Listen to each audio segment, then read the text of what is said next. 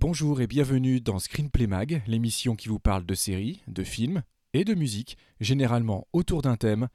Et ça commence maintenant.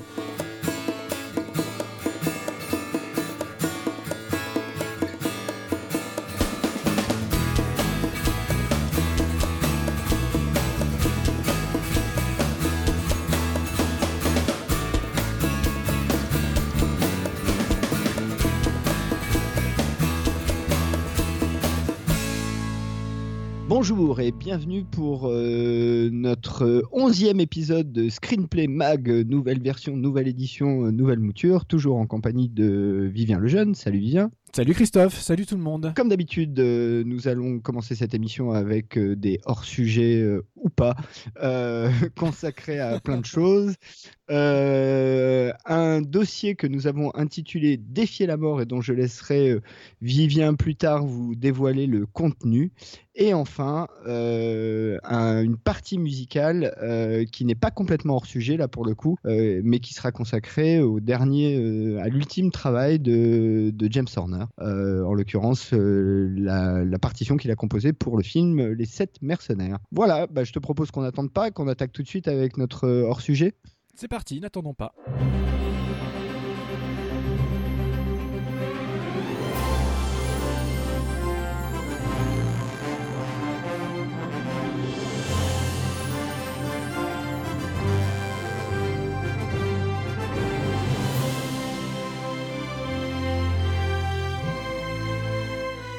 Bah écoute Vivien, je t'en prie. Hors sujet, vas-y, shoot. Eh ben, ça fait encore partie de ces hors-sujets euh, qu'on avait abordés sur la base d'une bande-annonce il y a quelques émissions de cela. Euh, place au verdict, alors mini-verdict, parce qu'on en est encore qu'au tout début de la diffusion au moment où on enregistre. Euh, personnellement, j'ai vu les deux premiers épisodes. Toi, t'en as peut-être vu un peu ah, plus. Je, suis à trois. T'es à trois, donc je, parle bien sûr de la série Westworld. Voilà, donc créé par Jonathan Nolan et Lisa Joy, avec Gigi Abrams notamment à la production.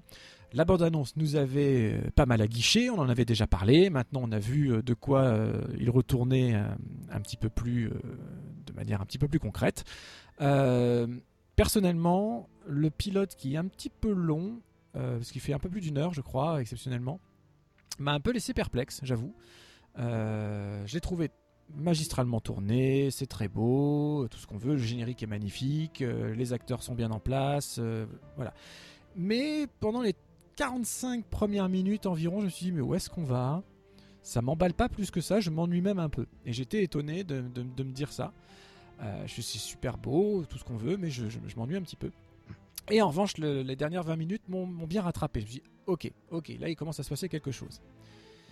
Jusque-là, tout va bien dans le meilleur des mondes, c'est un pilote, ça arrive assez régulièrement. Sauf que le deuxième épisode, et après je te laisserai me dire ce que toi t'en as pensé, m'a fait exactement mhm. le même effet. Même sur le numéro 2, la première demi-heure, je me suis dit, bon, ok, ça stagne un peu, on a un nouveau personnage, on suit son parcours, bon voilà, ça va être un petit peu le, le guest de Westworld de, de, de la semaine ou quelque chose comme ça. Et les dernières 20 minutes, pareil, ah oui, en fait là il se passe tout ça, c'est pas mal, euh, c'est intéressant, etc. Donc je suis un peu circonspect, j'ai pas rappelé l'histoire parce qu'on en a déjà parlé il y a quelques émissions de ça, mais bon, rappelons juste que Westworld c'est un monde euh, pas de réalité virtuelle du tout, mais c'est un un espèce de grand parc d'attractions, un parc d'attractions, euh, grandeur grandeur plus que géante, basé sur un western à multiples scénarios avec à l'intérieur, on va dire, des espèces d'androïdes qui font office de personnages pour qu'une clientèle très très aisée puisse venir euh, allègrement piller, euh, niquer, euh, tuer, ravager, brûler, enfin donner, donner lieu à toutes les bassesses possibles à, grands coups de dollars. voilà, et tout est mis en œuvre dans un univers vraiment le, plus contrôlé possible jusqu'au moment où, un peu, à la, un peu à la Blade Runner, les androïdes, on pourrait même presque les appeler les réplicants, commencent à rêver et à se souvenir un petit peu de certaines choses qui n'arrivent pas encore au début de la série a bien analysé. Euh, donc le principe de base est super intéressant. Il n'est pas nouveau, hein, rappelons-le, puisque c'est pas c'est pas une œuvre originale. C'était Michael Crichton qui avait euh, écrit et réalisé une première version on avait dit, au début des années 70. Euh, donc c'est une série grand luxe, très bien tournée. Très bien jouée. Anthony Hopkins, pour moi, est très en place. Il n'y a pas de problème. je, je l'aime toujours autant. mais pour moi, et contrairement à ce qu'on peut lire un peu partout, ça manque encore de substance. Alors je sais bien qu'on en est qu'au tout début, que les séries prennent de plus en plus le temps de se développer avant d'exister réellement, mais là, il me manque un petit quelque chose. Et j'ai envie de te dire, Et toi, ou pas? Eh bien, euh, moi, je vais être à peu près d'accord avec toi. J'ai écrit un article hein, d'ailleurs qui reprend en substance euh, ces arguments-là. Euh, c'est de la série Grand Luxe, hein, ça tu l'as très bien dit. Il y a du blé et ça se voit. casting impeccable. Evan Rachel Wood est juste magnifique. Anthony Hopkins fait le job. Tous les autres acteurs sont très bien. les décors sont sublimes, c'est parfait. Enfin, il n'y a pas une fausse note. Sauf que, sauf que, effectivement, euh, un déjà le format une heure par épisode, et eh ben on voit que des fois ça peut être un peu long. Que c'est pas la première fois hein, sur HBO parce que par exemple moi j'avais déjà eu un peu le même genre de sensation sur Boardwalk Empire qui était déjà une série grand luxe, mais bon moi je m'en franchement, je me suis un peu ennuyé. Euh, donc Westworld, c'est un peu la même chose, avec euh, ce que je mesurais, si tu veux, par rapport à ce que j'avais dit au moment de la simple vision du pilote, c'est qu'au fur et à mesure, euh, de, en tout cas à l'échelle des trois épisodes que moi j'ai vus, il développe une intrigue qui est pas qui est plus concentrée en fait sur une espèce de mystère autour de de la potentielle conscience ou non des hôtes, puisque les, les androïdes sont des hôtes et les humains sont des invités, enfin dans le Westworld. Et il y a tout un truc autour du monde contemporain et de la compagnie en fait qui organise le parc d'attractions. Et c'est ce qui me paraît être l'angle le plus intéressant de la série. Donc si ça va là-dedans, euh, bah moi ça peut m'accrocher à terme parce que je t'avoue que voilà, il y a une espèce de mystère. euh, T'as un personnage qui cherche à découvrir une espèce de niveau mystérieux du parc d'attractions. Ed Harris admirablement interprété par Ed Harris, qui est juste un badass absolu. Il est, toutes les scènes avec Ed Harris sont assez excellentes. Ça, ça défouraille hein, en général. Euh, Anthony Hopkins, qui est un personnage un peu euh, entre deux eaux, euh, qui est un, créateur. Et puis moi j'aime bien aussi le, la partie où on les voit concevoir, donc euh, concevoir les scripts, concevoir les scénarios, voir euh, quel impact ça peut avoir, essayer de comprendre pourquoi un personnage ne fonctionne plus ou des, choses comme ça. Donc ces parties-là je les aime bien. En revanche les, les parties pure western me font littéralement chier, pour être honnête. et il y a un personnage de, chef créateur dont j'ai oublié le, le, nom de l'acteur principal, Jeffrey Wright, donc le personnage de Bernard Logue, je trouve pas hyper intéressant alors qu'on le voit beaucoup et c'est un peu dommage. Euh, en revanche, euh, Evan Rachel Wood, Tandy Newton euh, et tous les autres sont vraiment plutôt très bien. Et moi, je mettrais juste une mention spéciale, on la voit pas assez à mon goût, sur, je vais essayer de le prononcer bien, euh, Sitze Babette Knussen, qui donc joue le rôle en gros de la chef corporate du Westworld et qui était la, l'actrice qui jouait le rôle de, de Brigitte Newborg dans l'excellentissime série Borgen, série danoise sur le monde politique, qui est une des peut-être trois plus grandes séries politiques de tous les temps. Voilà pour Westworld pour moi mais je continuerai à regarder, je pense. Ah oui, moi aussi, moi aussi, parce que je suis quand même assez accroché par le mystère qui va, qui, est derrière tout ça. Après, juste la dernière chose sur Ed Harris, enfin le personnage joué par Ed Harris, je trouve lui il est extraordinaire. Ses scènes aussi, mais il y a un truc qui manque en fait, c'est qu'il n'y a pas, il y a pas de danger, rappelons-le. Les invités ne risquent pas de se faire tuer en fait euh, par, euh, par, par, les robots. Donc, euh, ah non, mais là, t'as peur pour les robots, t'as pas peur pour lui dans la scène avec Adaris. En fait, du coup, c'est badass sans l'être, parce qu'en fait, pour lui, c'est juste super facile. En même temps, il le joue comme ça, il le joue avec une certaine distance, une assurance qui est, d'autant plus logique. C'est pas juste un badass, c'est que le mec, il sait qu'il peut rien lui arriver. Donc, à partir de là, on, on, tremble pas encore pour les, pour les vrais gens, j'ai envie de dire. Mais ça peut, à mon avis, ça va changer. J'espère en tout cas. En tout cas, non, non, je suis, euh, suis pas sûr ça. Euh, enfin, peut-être, mais je, suis, je pense pas que c'est à ce niveau-là que ça se passe en fait. Alors, il y a cet acteur que j'aime bien, Jimmy Simpson, euh, qu'on avait vu d'ailleurs. Alors, moi, j'étais très déçu dans le pilote de ne pas le voir, puisqu'on le voyait dans, le, dans les trailers, et qui, qui juste humanise un peu le truc, puisque lui, il a un rapport aux androïdes qui est pas un rapport de d'homme à objet, mais d'individu à individu. Et dès le début, quand il arrive dans l'épisode 2, où euh, euh, c'est épisode oui, c'est épisode 2, euh, où on lui propose de, de, se changer, et donc il est accompagné par une sublime androïde qui ferait tomber à peu près n'importe quel hétérosexuel de la jante masculine, qui lui dit en gros qu'il peut avoir tout ce qu'il veut comme il veut, voilà, et lui il refuse. Enfin, il a, il a un rapport un peu plus humain, et je pense que c'était important de rajouter cette dimension-là aussi, notamment parce que de l'autre côté, la série tente d'humaniser les androïdes, donc il fallait quand même qui est en dehors de Anthony Hopkins, qui est un peu personnage un peu trouble. Il fallait qu'il y ait un, des invités qui ait aussi ce rapport-là pour que ça marche, je crois. tout voilà. Tout ce que j'ai à dire sur euh, Westworld. Bah, euh, à, mon tour, on est déjà très en retard, en retard, en retard, en retard. Euh, bon, bah alors moi, je vais faire rapide pour vous dire juste que le voyage dans le temps est tendance cette année. C'est assez, incroyable, puisque il y a toute une chier de nouvelles séries qui, de près ou de loin, sont consacrées au voyage dans le temps, dont certaines ont déjà commencé. Alors, je, recite rapidement Legend of Tomorrow, dont c'est quand même le cœur, même si elle est là depuis la saison dernière, mais cette saison commence, pas moins, au moins, on va au moins en citer trois. Timeless, euh, qui donc passe sur euh, NBC, euh, Time After Time qui va commencer sur ABC et Frequency qui, qui, a, qui, a, commencé sur The CW. donc le, voyage dans le temps, c'est tendance. moi, je dirais juste que Timeless est, commençait pas trop bien et bah, évolue pas mal. moi, pareil, j'ai vu trois épisodes. J'aime bien la façon dont ça évolue, même si clairement euh, c'est peut-être ce qu'il y a de plus héritier de ce qui pourrait ressembler à du Code Quantum, puisque c'est quand même du voyage dans le temps, dans des époques qu'on connaît. Euh, euh, trois épisodes, à chaque fois, c'est des événements historiques importants l'assassinat de Lincoln, le, crash du Hindenburg, et le dernier épisode est sur Fitzgerald Kennedy, sur JFK. Mais avec une, une, intrigue fil rouge et des conséquences sur le présent euh, qui rendent la série, euh, enfin, qui, qui, permettent d'aller à l'épisode d'après. Euh, pareil, Frequency, euh, j'avais un avis très négatif euh, en regardant le pilote et j'ai trouvé que finalement ça marchait plutôt bien, qui est en fait un dialogue perpétuel entre un père et sa fille, mais à 20 ans de décalage, via une radio, et qui est une adaptation aussi. Alors, celle-là de série, elle a les deux grandes tendances, c'est que c'est à la fois l'adaptation d'un film et à la fois un truc sur le voyage dans le temps. Donc les deux grandes tendances de la saison, c'est dans la même série, puisque c'est l'adaptation d'un film de, je crois, 92, 93, quelque chose comme ça, 91 peut-être, qui était avec euh, avec euh, j'ai oublié qui, avec qui mais bon qui était une, une adaptation. Euh, avec Dennis Quaid.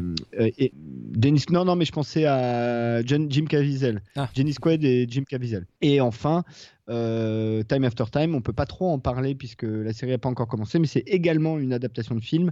Euh, rappelons que dans le film, euh, en gros, tu as Jack l'Éventreur qui s'empare de la machine à voyager dans le temps de H.G. Wells qui se retrouve dans le présent et H.G. Wells le poursuit. et l'intrigue continue comme ça. Et donc la série sera l'adaptation de ce film. On verra comment c'est fait. Les trailers sont plutôt pas mal. et enfin, je dirais juste sur Timeless, et j'en conclurai là-dessus, que le truc absurde, c'est que c'est une série qui passe sur NBC, mais que leur, leur machine à voyager dans le temps ressemble à deux gouttes d'eau au logo de CBS. C'est un gros œil. c'est bon ça. Ouais, c'est très drôle. Tu dis la série aurait dû être sur CBS, tu vois. À chaque fois que moi je vois ce, cette espèce de boule en forme d'œil, je vois le logo de CBS. Voilà. Je sais pas si toi t'en as vu une ou plusieurs de celles-ci. Peut-être pas le temps. Malheureusement, j'ai pas, j'ai pas, j'ai pas eu le temps. J'ai juste vu le pilote de Frequency, qui m'a bien plu. J'ai trouvé, j'ai trouvé bien joué. Euh, plutôt, bien, ça. plutôt bien tourné et surtout bien joué. Et comme c'est quand même une série qui va reposer beaucoup sur les dialogues entre le père et sa fille, bah, c'est important qu'il soit capable de bien jouer en étant simplement assis euh, en face d'un micro. Donc j'ai été bien tenu, j'ai hâte de voir la suite. Euh, maintenant, je me prononce pas euh, plus que ça. moi, le voyage dans le temps, c'est un concept que j'ai toujours beaucoup aimé. C'est vrai qu'on on frise un peu l'overdose de, tout ce qui nous attend, mais chaque projet a l'air suffisamment différent pour qu'au moins, pour qu'au moins on essaye. Quoi. Donc en tout cas, je vais, je vais essayer tous les pilotes, ça c'est sûr, mais bon, j'attends un petit peu, je, manque de temps en ce moment. Je pense que Timeless te plaira. Te connaissant un peu, je pense que Timeless te plaira. Eh ben je, je, vous dirai ça peut-être dans une émission future. Voilà. Ou pas. c'est l'émission ou pas. Eh, écoute, euh, on va à notre sujet parce qu'en plus c'est un sujet qui tient à cœur, donc j'aimerais qu'on ait le temps. Écoute, on va le prendre le temps, on va le prendre, euh, on va le prendre. Eh bien, allons-y pour notre dossier défier la mort. You're telling me this guy went back in time. I think someone who loved history would want to save it.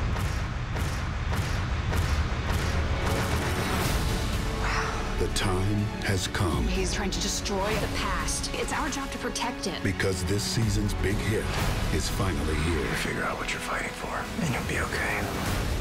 We've met twice in one day. Do you believe in fate? Fleming. Ian Fleming. Dude, James Bond just hit on Lucy. Maybe we can change things for the better. You need to understand who you're dealing with. How are we gonna find the bomb? Working on it. Where did this glowing clock come from? Yeah, this is hard to believe, but I'm gonna tell you the truth. My name is Buck Rogers, and this thing came from outer space. Timeless.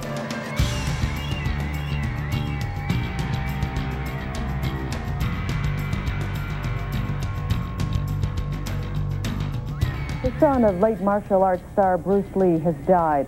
27 year old Brandon Lee was killed during a movie set accident today. He was filming a scene for the movie The Crow when he was hit by a projectile fired from a gun loaded with blanks. According to producers, when a blank is fired, normally a piece of soft wadding comes out, not a projectile. Police are investigating but don't suspect foul play. You may remember his father, Bruce Lee, died mysteriously at 32 years old.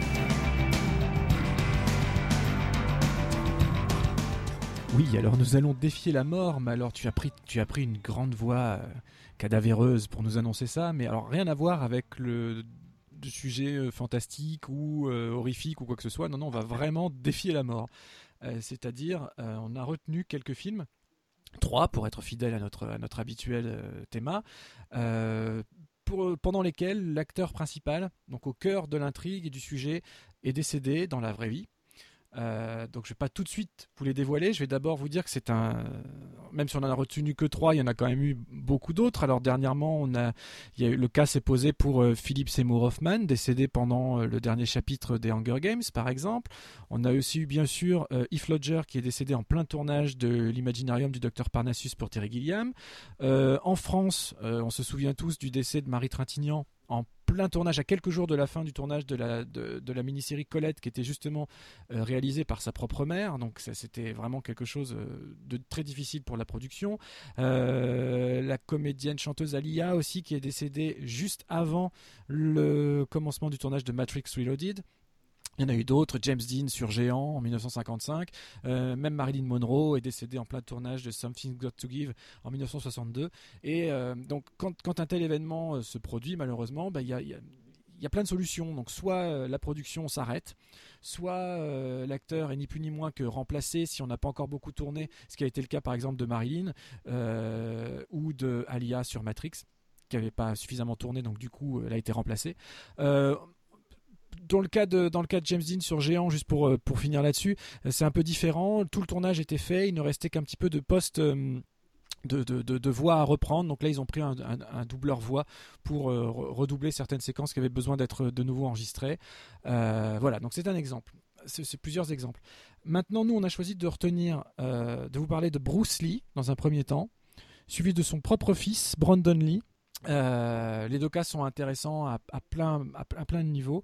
Et puis, euh, de, euh, bien évidemment. Déjà parce qu'ils n'ont pas de bol dans la famille quand même. Déjà, mais ça, on va, en plus, ça a été joué. certains, le, hein, réalisateur Rob Cohen en a parti à 33 ans. Ouais, et puis 33 ans pour Bruce Lee, 28 ans pour Brandon. Hein. C'est pas des gens qui ont vécu vieux. Pas vécu vieux. Et en parlant de pas vivre vieux, on a, on a retenu un des plus récents et un des plus tragiques euh, dernièrement, Paul Walker, euh, décédé en plein tournage de Fast and Furious 7 euh, chapitre, donc Furious 7 pour les intimes. et pourquoi Et dangereux au Québec. oui, oui c'est pas parce qu'on fait une émission sur l'amour qu'on n'a pas le droit de se, sur, sur, sur, la mort qu'on n'a pas le droit de se marrer, les gens. Hein. Nous, nous, nous en veuillez pas. donc pourquoi ces trois noms-là euh, parce qu'en fait, le traitement euh, des films, en l'occurrence Le jeu de la mort pour Bruce Lee, The Crow pour Brandon Lee et Furious 7 pour euh, Paul Walker, les trois traitements sont très différents. La manière de gérer la disparition du comédien a engendré à chaque fois une, refonte un petit peu du script, moins dans le cas de The Crow, mais quand même. en tout cas, ça a plus qu'une refonte dans le cas du jeu de la mort pour Bruce Lee et une moitié de refonte pour Furious 7 et c'est surtout la différence de traitement qui a été accordé à l'homme lui-même c'est-à-dire euh, ces disparitions ont été traitées avec plus ou moins de respect et ça, on va le voir en commençant par, euh, bien évidemment, le jeu de la mort avec Bruce Lee. Mais en gros, d'abord, toi, Christophe, deux mots à toi sur euh, ton ressenti par rapport au thème. Et puis, si tu as d'autres exemples aussi, éventuellement, n'hésite pas. voilà. Euh, par rapport au thème, il n'y a, pas grand-chose euh, à, ajouter, si ce n'est qu'effectivement, le, la question c'est euh, quand tu es capitaine du, bateau film, qu'est-ce que tu fais face, à, face à ça, sachant que comme tu l'as très bien dit, on a trois cas très différents et qui ont eu du coup trois conséquences très différentes. En revanche, une chose qui est intéressante, c'est la façon aussi dont le, et c'est peut-être sans doute euh, avec euh, enfin c'est difficile de rentrer euh, dans le sujet sans parler concrètement des films parce que que ce soit le jeu de la mort qui était tourné en 72 mais qui ne sortira réellement qu'en 78 euh, The Crow qui en revanche a été au bout mais il a dû ou Proyas a dû beaucoup bricoler pour finir son film et Furious 7 où en revanche c'est quasiment un dollar pour le film parce que l'essentiel était tourné mais il y a une vraie euh, comment dire intégration euh, de, l'hommage euh, à Paul Walker dans le film qu'on retrouve dans aucun des deux autres. Bah, du coup, on a vraiment trois traitements totalement différents de, la mort et c'est quand même aussi lié aux carrières qui vont avec. Puisque euh, bah, euh, Bruce Lee, euh, enfin on peut en rentrer dans les détails, mais, Bruce Lee est sans doute le type qui a fait rentrer le cinéma de Hong Kong dans l'Occident. Je, pense qu'on peut facilement dire ça. Et particulièrement sur ce film-là, où à l'échelle du, du film euh, type euh, film de combat de Hong Kong classique, bah, c'était un peu du lourd parce que dedans, tu as quand même Chuck Norris, tu as quand même Karim Abdul-Jabbar, tu as toute une chier. euh, Enfin, c'était c'était pas un petit film, quoi. C'était un film un peu show-off. The Crow, bah, finalement, d'une certaine manière, les l'incident, non, je veux pas dire l'incident, mais le drame qui, est, qui, est, qui est survenu sur le tournage, par rapport au sujet du film, presque donne une dimension euh, presque mystique au film, puisque c'est presque le sujet, enfin le, The Crow, au cœur du The au cœur du film, il y a la mort, quoi. Euh, c'est quand même le, cœur du sujet du film, et en plus a contraint Proyas à, à faire tout un tas de, de bricolage, de, de montage pour arriver à bou- boucler son film, qui en font pour moi aujourd'hui son meilleur film, honnêtement, euh, et je le préfère en termes de réalisation à Dark City, que j'aime beaucoup aussi par ailleurs, mais euh, The Crow reste pour, moi son, chef-d'œuvre à ce jour. Euh, et certainement pas son tout dernier, qui est quand même une bouse interdimensionnelle. Et enfin, Furious 7, euh, le, le- comme je le disais, la, la mort de Paul Walker impacte peu le film. Enfin, tu sens pas qu'ils ont dû bricoler beaucoup. Et pourtant, Euh, Et pourtant, si, il était ouais. très loin d'être fini. Le scénario a dû être complètement repensé et il y avait suffisamment de matière pour que le personnage soit quand même bien présent à l'image, mais il y a aussi beaucoup, beaucoup de, parce de que- rafistolage. On, on va le détailler après. Bah, mais beaucoup, alors, beaucoup. écoute, en tout cas, euh, quand tu vois le film, euh, c'est euh, pas trop l'impression que ça donne. D'autant que tu vois quand même beaucoup Paul Walker. Hein, c'est pas, c'est pas euh, juste euh, tu le vois d'un coin, de dos. euh, enfin, non, tu le vois beaucoup. Il a des grosses scènes d'action. Enfin, c'est quand même un gros film d'action. Le film dure quand même 2h10, je crois, ou quelque chose comme ça. Donc, c'est pas raccourci en plus. Et, et tu sens pas. euh, tu sens pas. Alors, peut-être James Wan a-t-il fait euh, un sublime travail là-dessus, je ne sais pas. Mais en tout cas, ce qui est certain, c'est que tu ne sens pas euh, l'impact de la mort de Paul Walker sur le résultat final. En fait, pour faire. Enfin, on- moi, pour- je l'ai pas senti. Oui, tout à fait. Et pour faire simple, on a les deux extrêmes. C'est-à-dire que si on commence avec le jeu de la mort et qu'on termine avec Furious 7, il y a une bonne raison. C'est qu'entre les deux, euh, sur le jeu de la mort, il n'y a aucun respect. Il y a- ils sont même allés au pire du pire de ce qu'un studio pouvait concevoir euh, pour un film post-mortem, alors que dans Furious 7, il n'y a que du respect. Euh, donc pour, pour l'aspect bricolage de Furious 7, ils ont re- dû remanier le scénario quand même pour recentrer un petit peu plus sur le personnage uniquement de Vin Diesel à plein de moments euh, pour qu'il puisse tourner sans Paul Walker. Et sur les autres séquences, eh bien, il y a ses frères, un surtout, mais les, les deux frères de Paul Walker sont venus jouer les doublures et sur lequel ils ont rajouté numériquement le visage de Paul Walker à plein de moments dans le film pour que ça passe Ah, plus ou moins inaperçu et c'est pour le coup très très bien fait. Voilà. Si euh, Furious 7 avait été un film du début des années 80, ce qui serait passé, c'est qu'en dans les premières 20 minutes, on l'aurait mis au, au volant d'une voiture dans une nouvelle course, il serait fait tuer dans la course et Vin Diesel aurait cherché les deux heures de film restant à le venger. Dans les années 80, Probablement. c'est exactement ce qui serait passé. Là, le traitement a été complètement autre et assez admirable. Je nous le garde pour la fin, on y reviendra. Sur le jeu de la mort. Alors, juste pour refaire un petit peu, euh, pour resituer. Alors, le jeu de la Rappelons mort, que la version officielle. euh, non, juste, euh, rappelons que la version officielle de 78 est réalisée par un monsieur qui s'appelle Robert Clouse et que je pense que rien que ça te donne une idée de, de à peu près où tu, où tu mets les pieds, quoi. C'est ça. Alors, en fait, euh, ce qui est intéressant, c'est que le jeu de la mort n'est pas en fait le dernier film de Bruce Lee. Parce qu'il avait commencé à le concevoir et à le tourner, ce qui permet d'avoir suffisamment de séquences pour le voir quand même à l'image. Euh, mais en fait, il avait arrêté de tourner le jeu de la mort pour faire Opération Dragon. Donc en fait, il a tourné le jeu. de- son film inachevé a été tourné avant le film qui lui a été achevé finalement Opération Dragon. où il avait eu le temps de tout tourner. Voilà. Euh, le jeu de la mort, le tournage devait reprendre en septembre 73. Malheureusement, il est décédé un petit peu avant. Et en fait, il avait commencé euh, le tournage en août 72 à peu près. L'idée de Bruce Lee, c'était euh, de bâtir un film d'action, mais euh, un petit peu plus euh, spirituel pour le coup que, que d'accoutumé, en, en inventant une espèce de palier, comme on peut le faire dans les jeux vidéo maintenant, où euh, à, chaque pa- à chaque palier, un nouveau combat de plus en plus difficile pour arriver euh, finalement à la consécration d'un Au art boss final. voilà, au boss final ou intellectuellement, euh, voilà, à la consécration finale d'un, de, de, de, de, de l'art et du message que Bruce Lee a essayé de transmettre le temps de sa courte carrière. Donc il est décédé, euh, il a eu ah, officiellement d'une surdose de médicaments. Voilà, mais il avait été blessé, ouais, en il avait été méningite. voilà, euh, il avait été très malade, etc. Euh, il y avait 40 minutes de film de tournée, uniquement les séquences d'action en fait, euh, pour ce que sa vision à lui de, du jeu de la mort. Donc le film a été complètement euh, abandonné en fait, puisque c'était lui qui l'avait écrit, c'était lui qui devait le réaliser, qui avait commencé à le réaliser, donc il n'y avait aucune raison pour que cinq ans plus tard, ce film-là sorte sur les écrans. D'ailleurs, ce film-là n'est jamais sorti sur les écrans, à part le montage qu'on a pu en voir intégré à un documentaire sur sa vie. Euh, mais la version de 1978 est, un, est, est ce qu'on peut faire de pire dans l'art du traitement du décès du personnage? C'est-à-dire qu'au lieu de lui rendre hommage, euh, on invente une espèce d'histoire vraiment à la con euh, qui permet de, re- de repomper en plus d'anciens rushs de ses films précédents, parce qu'on revoit un petit bout Ouais. euh, de La Fureur de vaincre, euh, etc. Où en fait, on, on- du coup, le personnage de Bruce Lee, qui du coup est doublé plus de la moitié du film par un acteur qui s'appelle Kim Tai-chung, euh, qui ne lui ressemble pas physiquement en plus, qui a une perruque qui ne colle pas, donc les raccords sont vraiment très très laids. Euh, et ils en font. Le personnage du coup devient un acteur qui, attention, et c'est là où ça devient vraiment flippant, se fait tuer lors d'une prise d'action par balle. C'est-à-dire qu'il s'élance vers l'écran, il fait son saut et son cri euh, si significatif, et là, hors champ, il se fait tuer par une vraie balle. Exactement la mort qu'aura le propre fils de Bruce Lee pendant le tournage de The Crow.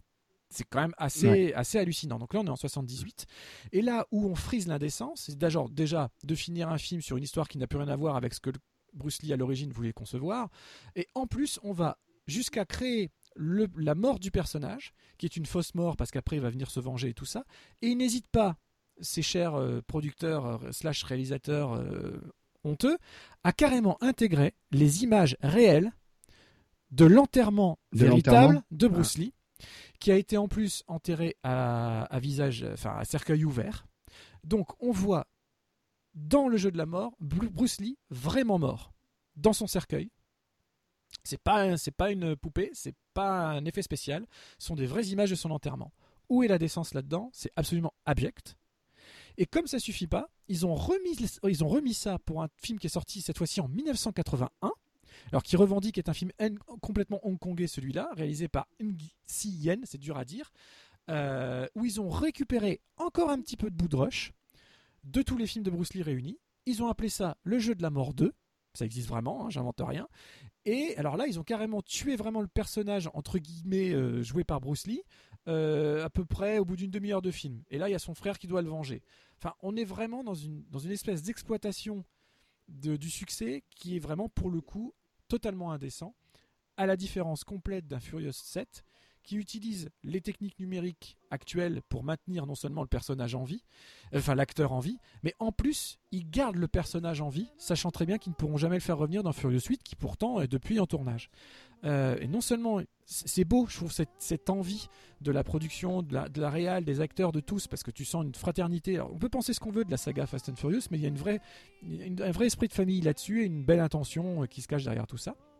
Et le, le fait de choisir de garder son personnage en vie et de finir sur cette route qui se sépare où tu as Vin Diesel et Paul Walker Ouais. qui sont chacun au volant d'une voiture, qui se regardent. Il a jamais tourné cette scène, hein. pour le coup, c'est un, Paul Walker numérique, entièrement numérique. Ouais, ça se voit. Ça, se voit parce qu'il fait tout le temps le même, euh, le même Voilà. mouvement de tête en fait. Et, euh, et simplement ce, ce- voilà, ce plan aérien où on voit les deux voitures qui prennent simplement des chemins différents, des routes opposées et qui vont entamer un nouveau chapitre de leur vie ou en tout cas tout cas en termes de personnages. J'ai trouvé ça super poétique et super beau, avec une jolie chanson, un beau générique de fin et surtout une belle intention, quoi. Euh, après, un film vraiment Bon, sympathique. Alors, il faut, faut dire aussi, puisque là, pour le coup, euh, les circonstances de la mort sont beaucoup plus claires pour euh, Paul Walker. Paul Walker est mort dans un accident de voiture- où il ne conduisait pas. Non. Euh, donc, voilà, accident de voiture. La voiture a quitté la route, a heurté un arbre et a explosé, quoi, pour faire simple. Il est mort à 40 euh, ans, quelque chose comme ça. Euh, je voudrais pas dire de bêtises. Euh, 40 ans, pile poil que c'est un que c'était un mec plutôt engagé euh, et notamment euh, il avait créé une fondation euh, enfin qui, existe toujours hein, je pense qui qui aide les, les victimes de catastrophes naturelles et il se qui s'appelle Reach Out Worldwide et qui est un qui est un type qui se s'orientait vers une carrière scientifique plus particulièrement en biologie marine voilà, pour, pour dire un peu qui était euh, Paul Walker, euh, qui a souvent joué d'ailleurs des personnages beaucoup plus infects euh, qu'il ne devait l'être euh, réellement. Michel Rodriguez a, a dit que l'année qui a suivi la mort de Paul Walker, bon, basiquement, elle, a, elle, elle était un peu capable de rien. Vin Diesel ne manque pas une occasion de rappeler la mémoire. Donc il y a vraiment un, un quelque chose de, de une vraie une, vraie tendresse de la part de, de ces de ces co-acteurs enfin de, de- des- co-acteurs de, la série. D'autant que euh, les deux Paul Walker et Vin Diesel ont un peu assis leur carrière en partie euh, sur Fast and Furious euh, clairement. Enfin ça, a été un élément important de, leur carrière respective à tous les deux et euh, tu, je pense que tu fais pas sept films avec les mêmes gens si tu n'as pas un minimum de enfin il y a un moment donné, tu laisses tomber quoi. Euh, si t'en fais 7, c'est qu'il y a un minimum, un moment donné. Enfin, d'ailleurs, il y en a que 6 où ils sont tous, hein, parce que je crois que le troisième, c'est on les voit peu. je les ai pas Alors tous en fait, vus, on hein, les voit, on les voit dans tous, mais il y a des films où c'est que des caméos. Voilà, de, de quelques Ouais, c'est ça. hein. Parce que le 3, c'est Tokyo Drift, je pense. Où, En fait, il n'y a euh, pas Vin Diesel, y a pas. Vin Diesel dans le 2. Euh, effectivement, Ouais. le 3, c'est un personnage complètement, euh, complètement autre, mais il y a quand même un petit caméo euh, de, de Vin Diesel dans le 3. Enfin, donc voilà, ils sont quand même un petit peu Je dans crois tous. que Mais le- le- la vraie trame du film, c'est 1 et puis 4, 5, 6, 7. Voilà. Ouais, voilà, c'est ça. C'est à partir du 4 où ils reprennent vraiment euh, le truc et où ça devient vraiment une franchise. Euh, alors, peut-être ce qui est plus pertinent vu le sujet, c'est de dire un mot sur le décès de Brandon Lee, euh, qui lui euh, est, décédé euh, par balle. En l'occurrence, c'est en plus, on sait qui a tiré hein, pour le coup. Hein, c'est pas un, c'est pas un tireur mystérieux, hein, c'est Michael Messi, hein, si je dis pas de bêtises, qui est l'acteur qui joue Funboy dans The Crow, qui d'ailleurs dit lui-même que, pareil, hein, après, il a mis euh, un temps infini à s'en remettre. Et euh, comment dire l'histoire euh, l'histoire c'est que en tout cas celle que moi je connais hein, c'est que ils utilisent des revolvers. Alors il y a trois types de, de chargement hein, pour les revolvers qu'ils utilisent. Les revolvers sur tournage sont toujours des vrais revolvers, mais tu peux les charger soit en purement fictif, donc le, revolver ne, tire pas, voilà, soit à blanc. Alors à blanc, ça veut dire qu'il y a de la poudre, mais il n'y a pas de balle. Donc ça fait euh, une explosion et de la fumée, mais ça tire rien. Et soit euh, normal, donc avec de la poudre et une balle. Et là, il semblerait que le, le- le re- le revolver en question ait, été utilisé en normal, puis déchargé, puis rechargé à blanc, mais qu'une balle était restée dans la chambre. Ce qui fait qu'au moment où la balle à blanc a explosé, il y a eu suffisamment de, pression pour que la vraie balle parte et que du coup euh, le Brandon Lee soit frappé et décède suite à cet accident. Je sais pas si toi tu connais une autre histoire, non, moi c'est la connais, seule que je connais. je connais sur- exactement celle-là. Tout ce qu'on peut rajouter, parce que pour faire taire les rumeurs, comme c'est une scène qui est dans le film, euh, beaucoup pensent que euh, dans cette scène, on voit Brandon Lee se prendre la balle. Bien évidemment, non. Non. La scène a Non. été complètement reshootée euh, avec une doublure et la bobine, on ne la verra jamais, et c'est tant mieux, a été euh, détruite immédiatement par, sur la demande d'Alex Proyas, bien évidemment. Le négatif a été détruit. Alors non, euh, non, non, je crois pas. Je crois que le négatif, il est entre les mains de la police de Los Angeles. Mais euh, oui, Enfin, en, en tout Euh, cas, euh, enfin, peut-être que, Voilà, le négatif utile- est dans la police pour, pour, le, pour les besoins du dossier, mais en tout cas, pour des toute, besoins toute, euh, toute copie, d'enquête. toute, mais- euh, voilà, on ne verra jamais, et heureusement, c'est c'est- c'est bobine. Il me semble que le film lui est dédié, hein, dédié à sa mémoire Le d'ailleurs. film est dédié à la mémoire. Euh, tout comme tout, tout comme Furious 7 d'ailleurs est dédié euh, à la mémoire de Paul Walker. Absolument. Enfin à Paul d'ailleurs. Je crois qu'ils disent que ça. Juste Paul. ouais. euh, ou quelque chose comme ça. Ouais.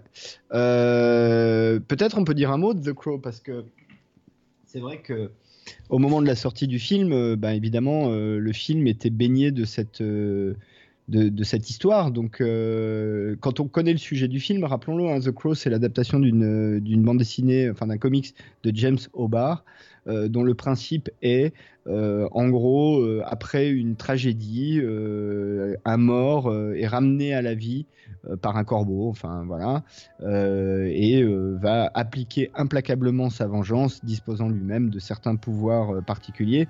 Rappelons également que Brandon Lee était un disciple de son père, et, et donc a chorégraphié les combats sur The Crow et sur le précédent film qu'il a tourné, qui est Rapid Fire. Euh, et je dois dire que c'est d'autant plus dommage parce que quand tu vois Brandon Lee dans The Crow, tu te dis que le mec avait quand même un gros potentiel, quoi, en termes d'acteur. Je sais pas si tu Ah, es d'accord avec ça, Tout à mais fait. D'abord, il était vraiment très beau, euh, faut le dire. hein. C'est important Oui, pour un vrai. acteur. Et puis, euh, il avait l'air très doué parce que le peu. Alors, c'est pas du tout un, act- un acteur. Enfin, je crois qu'il avait fait rapide, euh, un truc. euh, comment ça s'appelait avant Je sais plus. comment- Pas Rapid Fire ou un truc comme ça. Bah, Rapid Fire, Voilà, juste Rapid avant. Fire. tu- Voilà, juste avant. et avant Et, dans euh, les griffes du dragon rouge. Dans les griffes du Dragon Rouge. Voilà. Donc bon, c'était un acteur. Malheureusement, les films n'étaient pas, n'avaient pas la qualité de ceux de son père, en tout cas ceux-là. Et c'est vrai que The Crow, pour lui, c'était, euh, ça aurait dû lancer une carrière euh, vraiment à cheval entre film d'action pur et, et, et vrai beau, et vrai beau et grand film. Quoi. Pour moi, The Crow est un vrai et grand film, vraiment. Et puis si, Ouais, je suis d'accord. ce qui, ce qui est terrible pour ajouter un peu dans le morbide, c'est qu'avant même de parler du film, il faut parler un tout petit peu de James Hobart et comment il a créé ce personnage.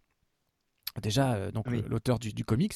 Euh, donc l'histoire de The Crow, c'est quelqu'un dont on tue sa, sa fiancée et qu'on viole et qu'on tue sa fiancée et qui et lui par la même occasion et qui revient d'entre les morts pour la venger.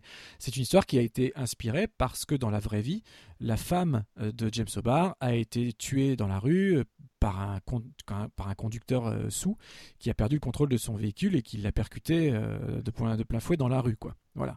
Donc c'est- en plus le personnage et l'histoire même est nourri d'une expérience réelle. Euh, le film pour moi est un bijou visuel plein de poésie. euh, y a, les plans sont magnifiques, euh, le montage extrêmement rapide. que beaucoup qualifient trop facilement de, de, de clipesque. Moi, je trouve pas. C'est pas parce qu'il y a beaucoup de plans que c'est forcément clippé, même si la musique joue un rôle important. Graham Revel, on en parlait il y a pas si longtemps que ça. Voilà. Euh, vraiment, vraiment, c'est un film que j'adore au plus haut point et, euh, et que je trouve d'autant plus tragique toutes les suites et, ou mauvaises adaptations et séries et, tout autre projet de remake qui va encore y avoir parce que plus que jamais voilà, ce film a, su avoir la décence nécessaire pour, pour finir le film. Après, ils se sont, ils sont beaucoup posé la question à savoir s'ils allaient finir ou pas euh, après la mort de Brandon Lee. Ils ont décidé de le finir, ils l'ont fini de la bonne façon, avec le respect qu'il faut. Donc l'équipe initiale fait euh, vraiment tous les hommages possibles et après, eh ben voilà, euh, les studios, la prod, ça continue, ça fait n'importe quoi, ça fait une suite ridicule avec Vincent Pérez et puis encore une autre avec Mathieu Furlong et puis encore une autre et encore une autre et une série télé euh, canadienne qui se passe uniquement en journée et qui a plus du tout d'âme, du tout. Et pourtant j'aime bien Marc Dacascos qui avait repris le rôle, mais bon, physiquement ça allait, mais le, contenu était ridicule. Il y a encore eu un quatrième épisode avec euh, David Boreanaz. Enfin, c'est- il faut lâcher la grappe à The Crow. C'était censé être une œuvre unique. Et en tout cas, dans, dans- dans ma tête et mon cœur à moi, elle la restera comme telle. Même si j'ai vu les suites, euh, je préfère les oublier. quoi. Et surtout, euh, voilà, Ouais, moi, je- un, un film qui fait preuve d'autant de Je trouve décence. que City of Angel est encore à peu près sauvable parce qu'il y a deux trois plans sympathiques dedans Et euh, j'aime beaucoup la fille avec les ailes tatouées dans le dos. Euh, mais c'est vrai que non, The Crow ça reste euh, le film de Proyas euh, avec Brandon Lee et point. Et mention spéciale à un acteur que j'aime bien qui est dedans, qui est Michael Wincott, euh, qui joue tout le temps les méchants, les pourris, ce que tu veux, mais qui qui- et qui fait un bon job d'ailleurs dans The Oh, Crow. oui. Qui fait un très bon job. Et il y a une séquence finale d'ailleurs sur un toit d'une cathédrale, hein, c'est même pas une église tellement Ouais. elle est gothique, qui est assez réussie. Quoi. Oui, parce qu'on a même, on a même droit à un combat à l'épée final quelque part. Enfin, épée contre Exactement. mais en tout cas, c'est vraiment épique. euh, voilà. Et donc, ce qui, est- ce qui est vraiment intéressant par rapport à notre thème, c'est qu'on a donc euh, le cas euh, d'abord typique. Voilà, Bruce Lee décède. Le film sort avec du bricolage sans aucun respect. Euh, et on en fait un, un acteur qui décède pendant le tournage. Voilà. Sur The Crow, déjà à la base, comme tu le disais, on a quand même une histoire fantastique. C'est-à-dire que on perd l'acteur qui jouait lui-même, qui jouait déjà un revenant. Donc c'est très très bizarre. On n'a même pas à se poser la question de savoir si on Mm. laisse le personnage mort ou vivant, puisqu'il était déjà mort à la base. Donc c'est Ouais. vraiment intéressant. Et ils ont dû créer les techniques à l'époque pour de, de surimpression sur le visage. Il y a même certains plans en fait qu'on qu'on revoit plusieurs fois. Alors pas des plans en entier, mais des bouts de plans. C'est-à-dire qu'il y a un moment donné où Brandon Lee marche dans une ruelle sous la pluie au début, alors qu'il n'est pas encore vraiment The Crow.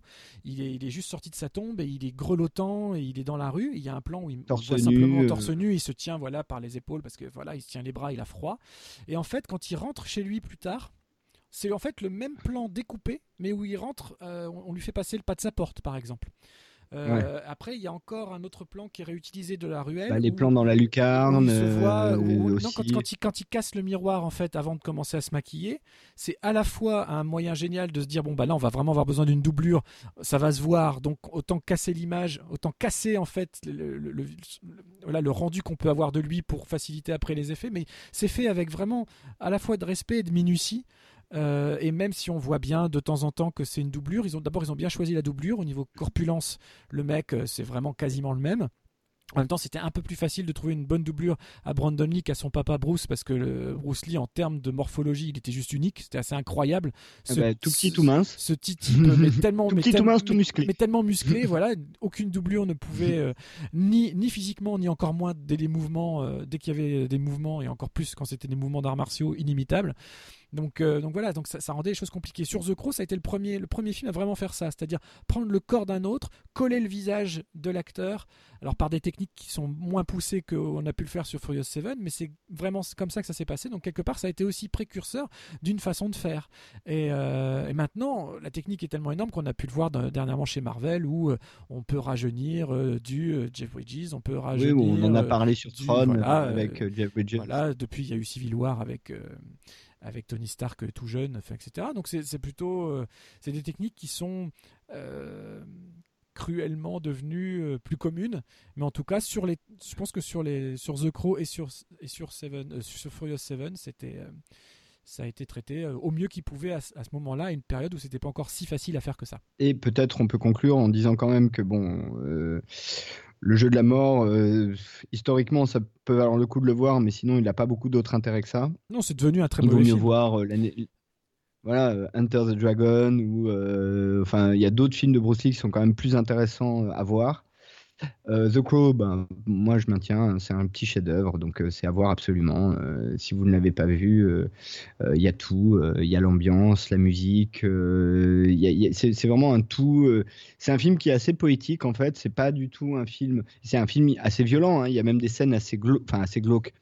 Elles sont bien tournées pour que ça soit jamais cru, mais il y, y a des thèmes assez glauques qui sont abordés. Et pourtant, c'est un film qui a une vraie poésie, je trouve. Et Furious 7, c'est un super bon film d'action. Je vous le conseille. Ça défouraille dans tous les sens. C'est gros.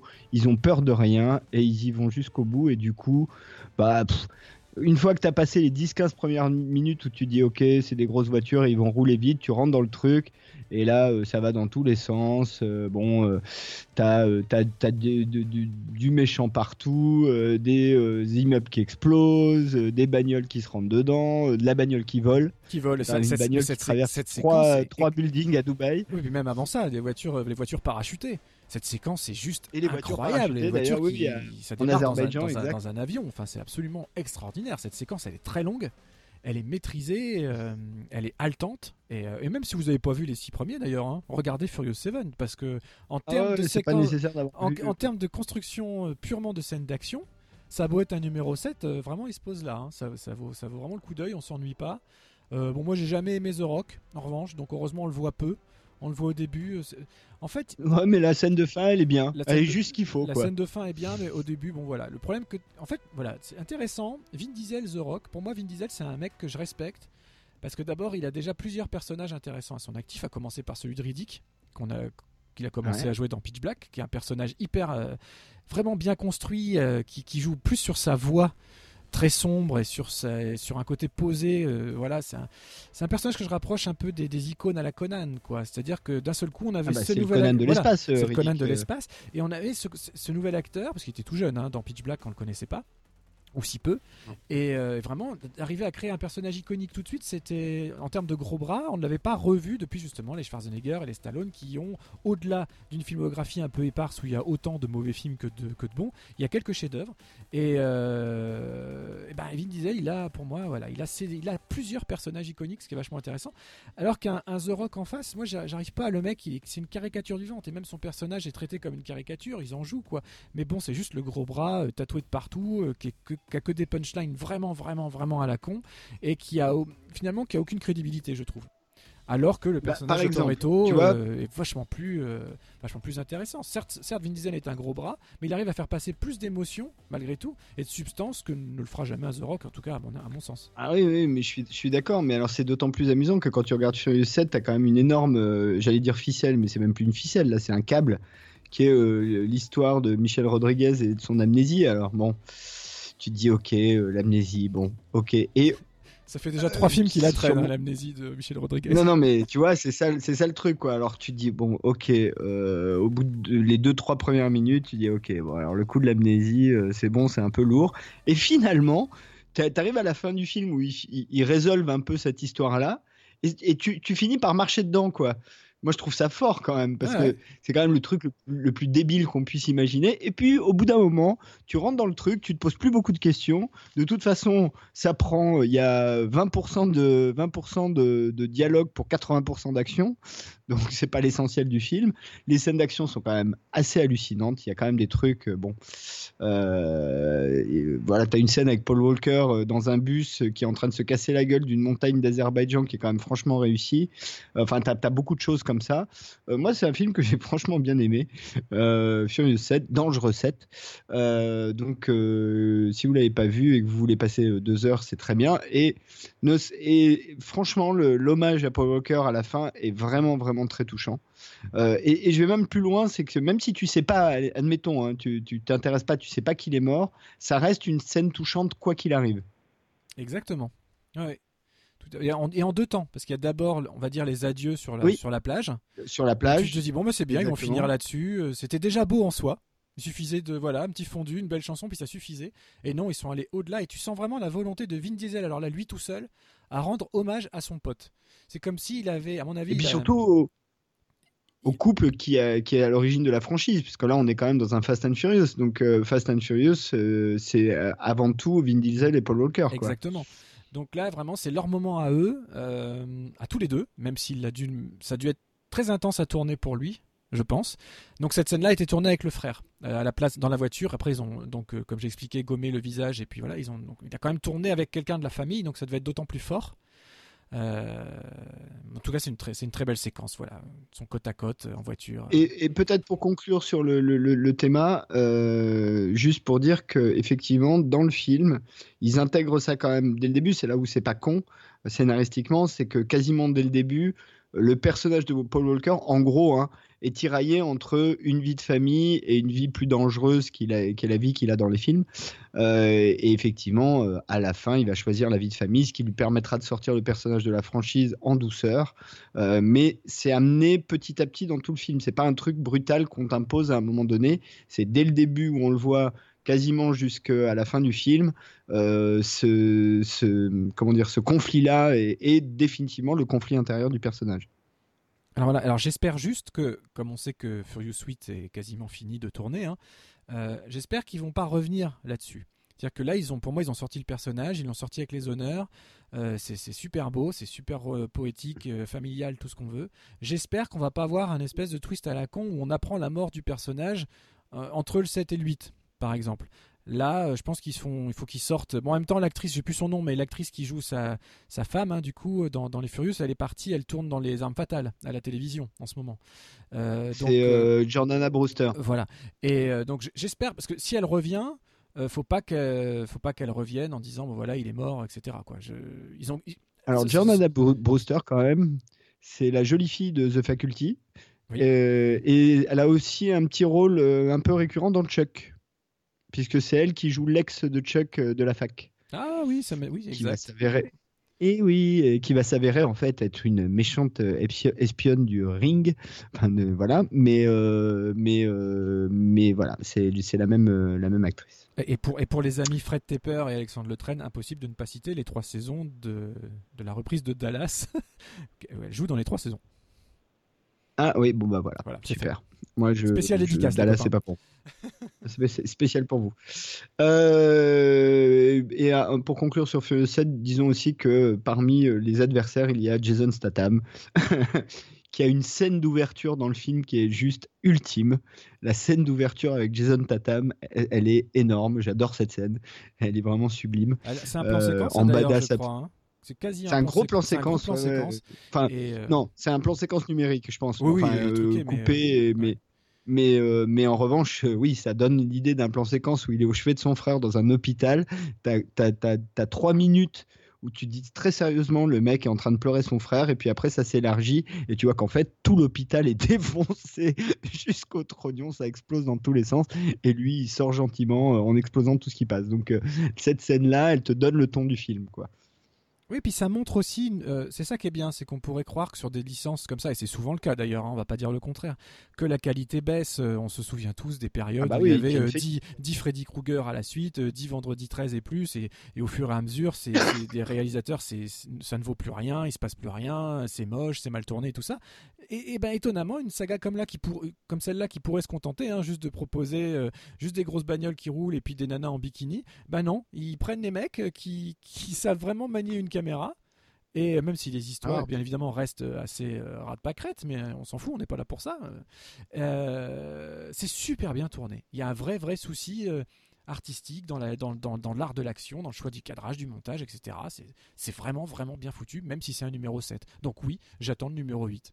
Voilà, Eh ben écoute, moi aussi. Et je te propose qu'on en conclue là-dessus pour euh, attaquer notre partie euh, musicale euh, qui risque de ne pas être courte non plus. Et qui, ne, mais qui, en plus ne nous sort pas du thème, au contraire. qui en plus ne nous sort pas du tout du thème.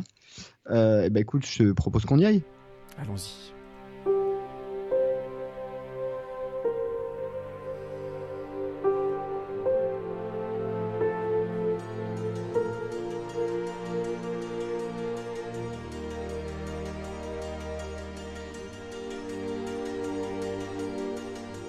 Be amazed what you can do with love. You'd be amazed how powerful a force that is. When we didn't want to come back to filming when the tragedy was too heavy, it was the love of everyone combined that saw us through to the end, and now I'm standing here with all of you telling me this was your favorite film of the year. And I thank you so much, and the only thing I could say now is it's been a long day without you, my friend. And I'll tell you all about it when I see you again.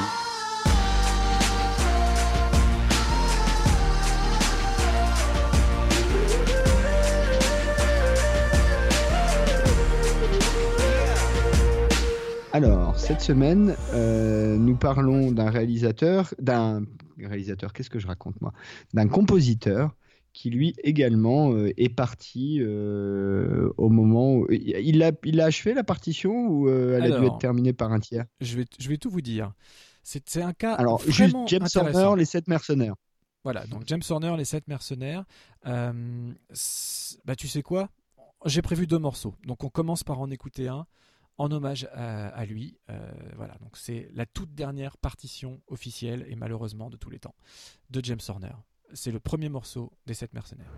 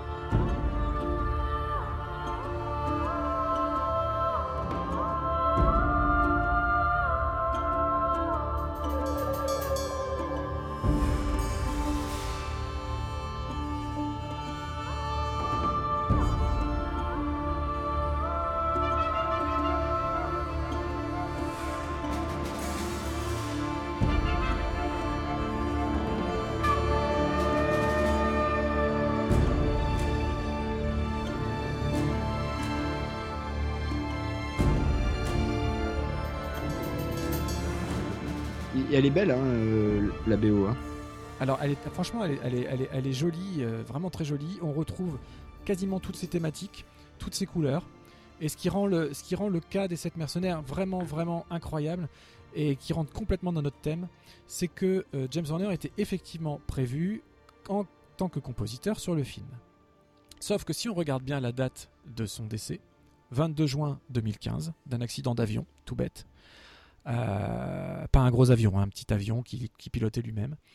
Euh, et bien en fait, le tournage des sept mercenaires n'était même pas encore terminé, ou même encore commencé, je crois. Donc comment est-ce qu'on peut avoir une musique de James Horner sur un film qui était même pas euh, en phase de, construction totale? Simplement, le Horner était tellement impliqué envers le sujet, envers le film en lui-même et envers son réalisateur, Fuka, euh, qu'il avait commencé à travailler de son côté sans même que le réalisateur le sache. Il avait commencé à prendre des notes, imaginer des thèmes, retravailler des choses. Il avait déjà préenregistré des choses, écrit des choses. Et, euh, et en fait, Fuka ne l'a appris que un mois, je crois, un, un peu moins d'un mois après le décès de James Horner, il a appris qu'en fait, il y avait déjà du matériel pour son film. C'est dément. C'est vraiment dément. C'est énorme. Voilà. Et du coup, il a, pu avoir ça. Et en fait, euh, on ne doit finalement euh, le fait que James Horner soit générique qu'à euh, un monsieur qui s'appelle Simon Franklin. Je ne sais pas si je prononce bien. Simon Franklin, qui en fait était un associé, un partenaire musical de Horner depuis de très très longues années en fait, puisqu'il avait déjà travaillé avec lui sur, euh, par exemple, Titanic, déjà à l'époque, c'était lui, où il avait assuré, euh, par exemple, les parties au synthétiseur et une grosse partie de la production, sur Avatar aussi. Il avait participé à The, à The Amazing Spider-Man, euh, et puis à tous les autres qu'on suivi en fait. C'était devenu vraiment le collaborateur numéro un de James Horner. Donc, on est encore dans le cas, finalement, c'est presque un peu comme si on avait une doublure et qu'on collait, de la même façon qu'on prenait une doublure et qu'on collait un visage sur les films dont on a parlé pendant l'émission. Là, on a presque une doublure, en tout cas pl- plutôt un héritier réel, et en plus choisi lui-même par, par James Horner lui-même, parce que c'est, ils travaillaient Légitime, déjà ensemble, légitime, légitime. voilà, qui a euh, repris le matériel déjà existant spécifiquement pour le film et qui l'a euh, retravaillé. Alors à sa sauce, hein, parce que quand on écoute la BO en, en son entier, on est loin d'être dans le cadre d'une BO de James Horner, euh, de retrouver du James Horner à 100%. Donc c'est vraiment quelque part une co-composition réelle, mais comme les deux hommes s- s- travaillaient déjà ensemble et se respectaient, il n'y a aucun problème pour ça. Mais du coup, c'est aussi la première vraie bande originale officielle de ce monsieur. Donc retenez son nom, Simon Franklin, euh, qui jusqu'avant n'était entre guillemets que le co-arrangeur, co-compositeur et partenaire musical de James Horner. Donc on est vraiment dans, dans ce cadre d'un travail vraiment à peine esquissé et qui a été achevé par, par quelqu'un d'autre, mais en respectant euh, profondément la personne et le travail déjà, euh, déjà annoncé.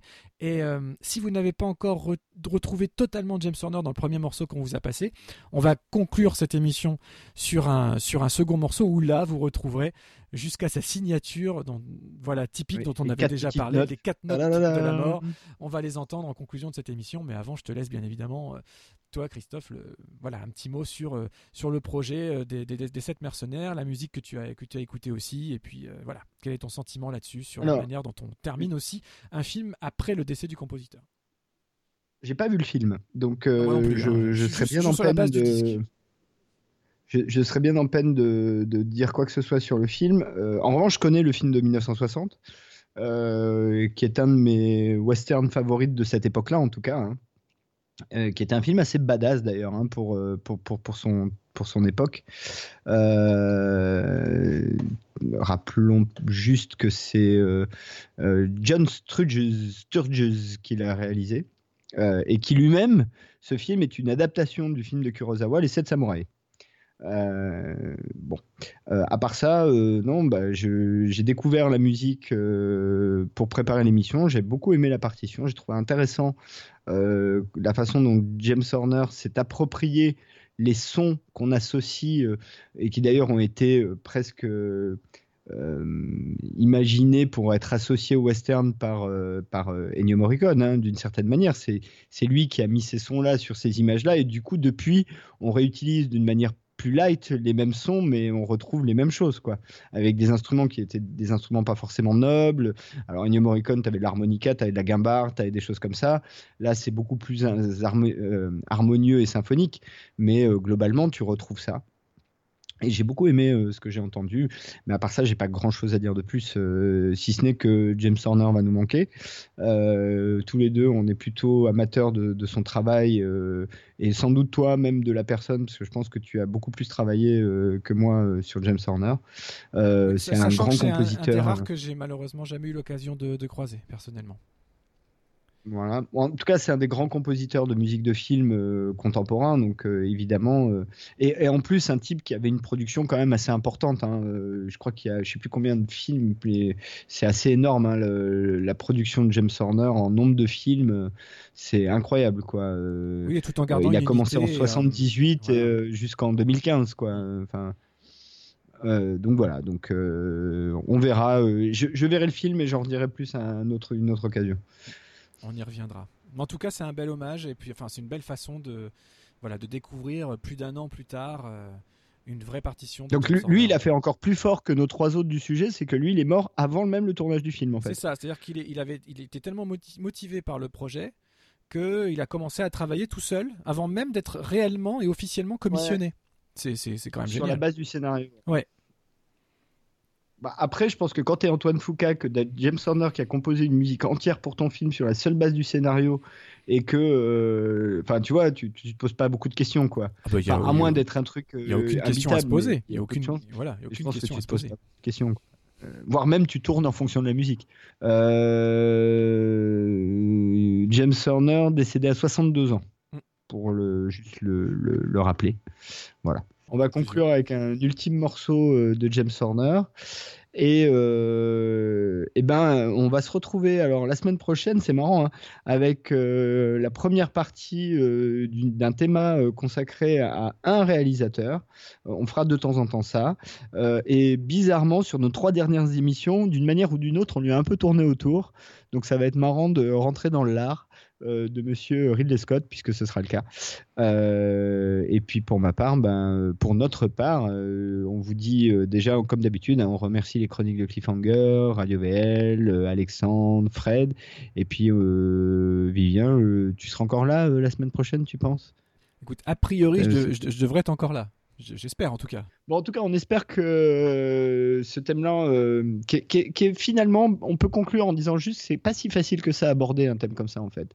Parce que tu es quand même pris en tant que chroniqueur entre euh, la volonté de ne pas être irrespectueux des gens qui sont plus là et de ceux qui restent et qui les ont connus et aimés, et en même temps d'un vrai fait cinématographique qui est notre sujet. Euh, je sais pas si toi tu le ressens comme ça, mais c'est pas si simple que ça à faire en fait. C'est pas très simple, mais en même temps, c'est aussi pour ça que je suis allé vers des choix de, gens dont j'ai vraiment respecté le travail. Ça rend aussi les, choses un peu plus faciles, tu vois. C'est vrai que j'ai pas du tout envie, de toute façon, de dire du mal, même s'ils étaient encore vivants, ni de Bruce Lee, ni de Brandon Lee, euh, ni de Paul Walker. C'est des gens dont, j'appréciais le. Non, exactement. Donc ça rendait les choses, les choses plus faciles. Ça c'est évident. C'est le respect vient naturellement en fait. Bon, bah écoute, euh, sur l'émission qu'on pensait être la plus courte, on a été incroyablement trop long. Pas tant que ça, ça va. Donc je te dis, ouais, je te dis euh, à la semaine prochaine pour euh, attaquer Ridley Scott sur une toute, toute, toute petite partie de sa carrière qui sera de l'ordre de 6 ans de sa carrière, en début de sa carrière. Je vous laisserai découvrir la suite la semaine prochaine. et puis on vous dit bah, à la semaine prochaine et bonjour chez vous, non? On dit bah, ça Exactement. D'ailleurs, je vais le dire aussi. À la semaine prochaine et bonjour chez vous. Un jour, on devrait essayer de le faire en même temps. Eh ben, la semaine prochaine. Ça marche. Allez, à la semaine prochaine.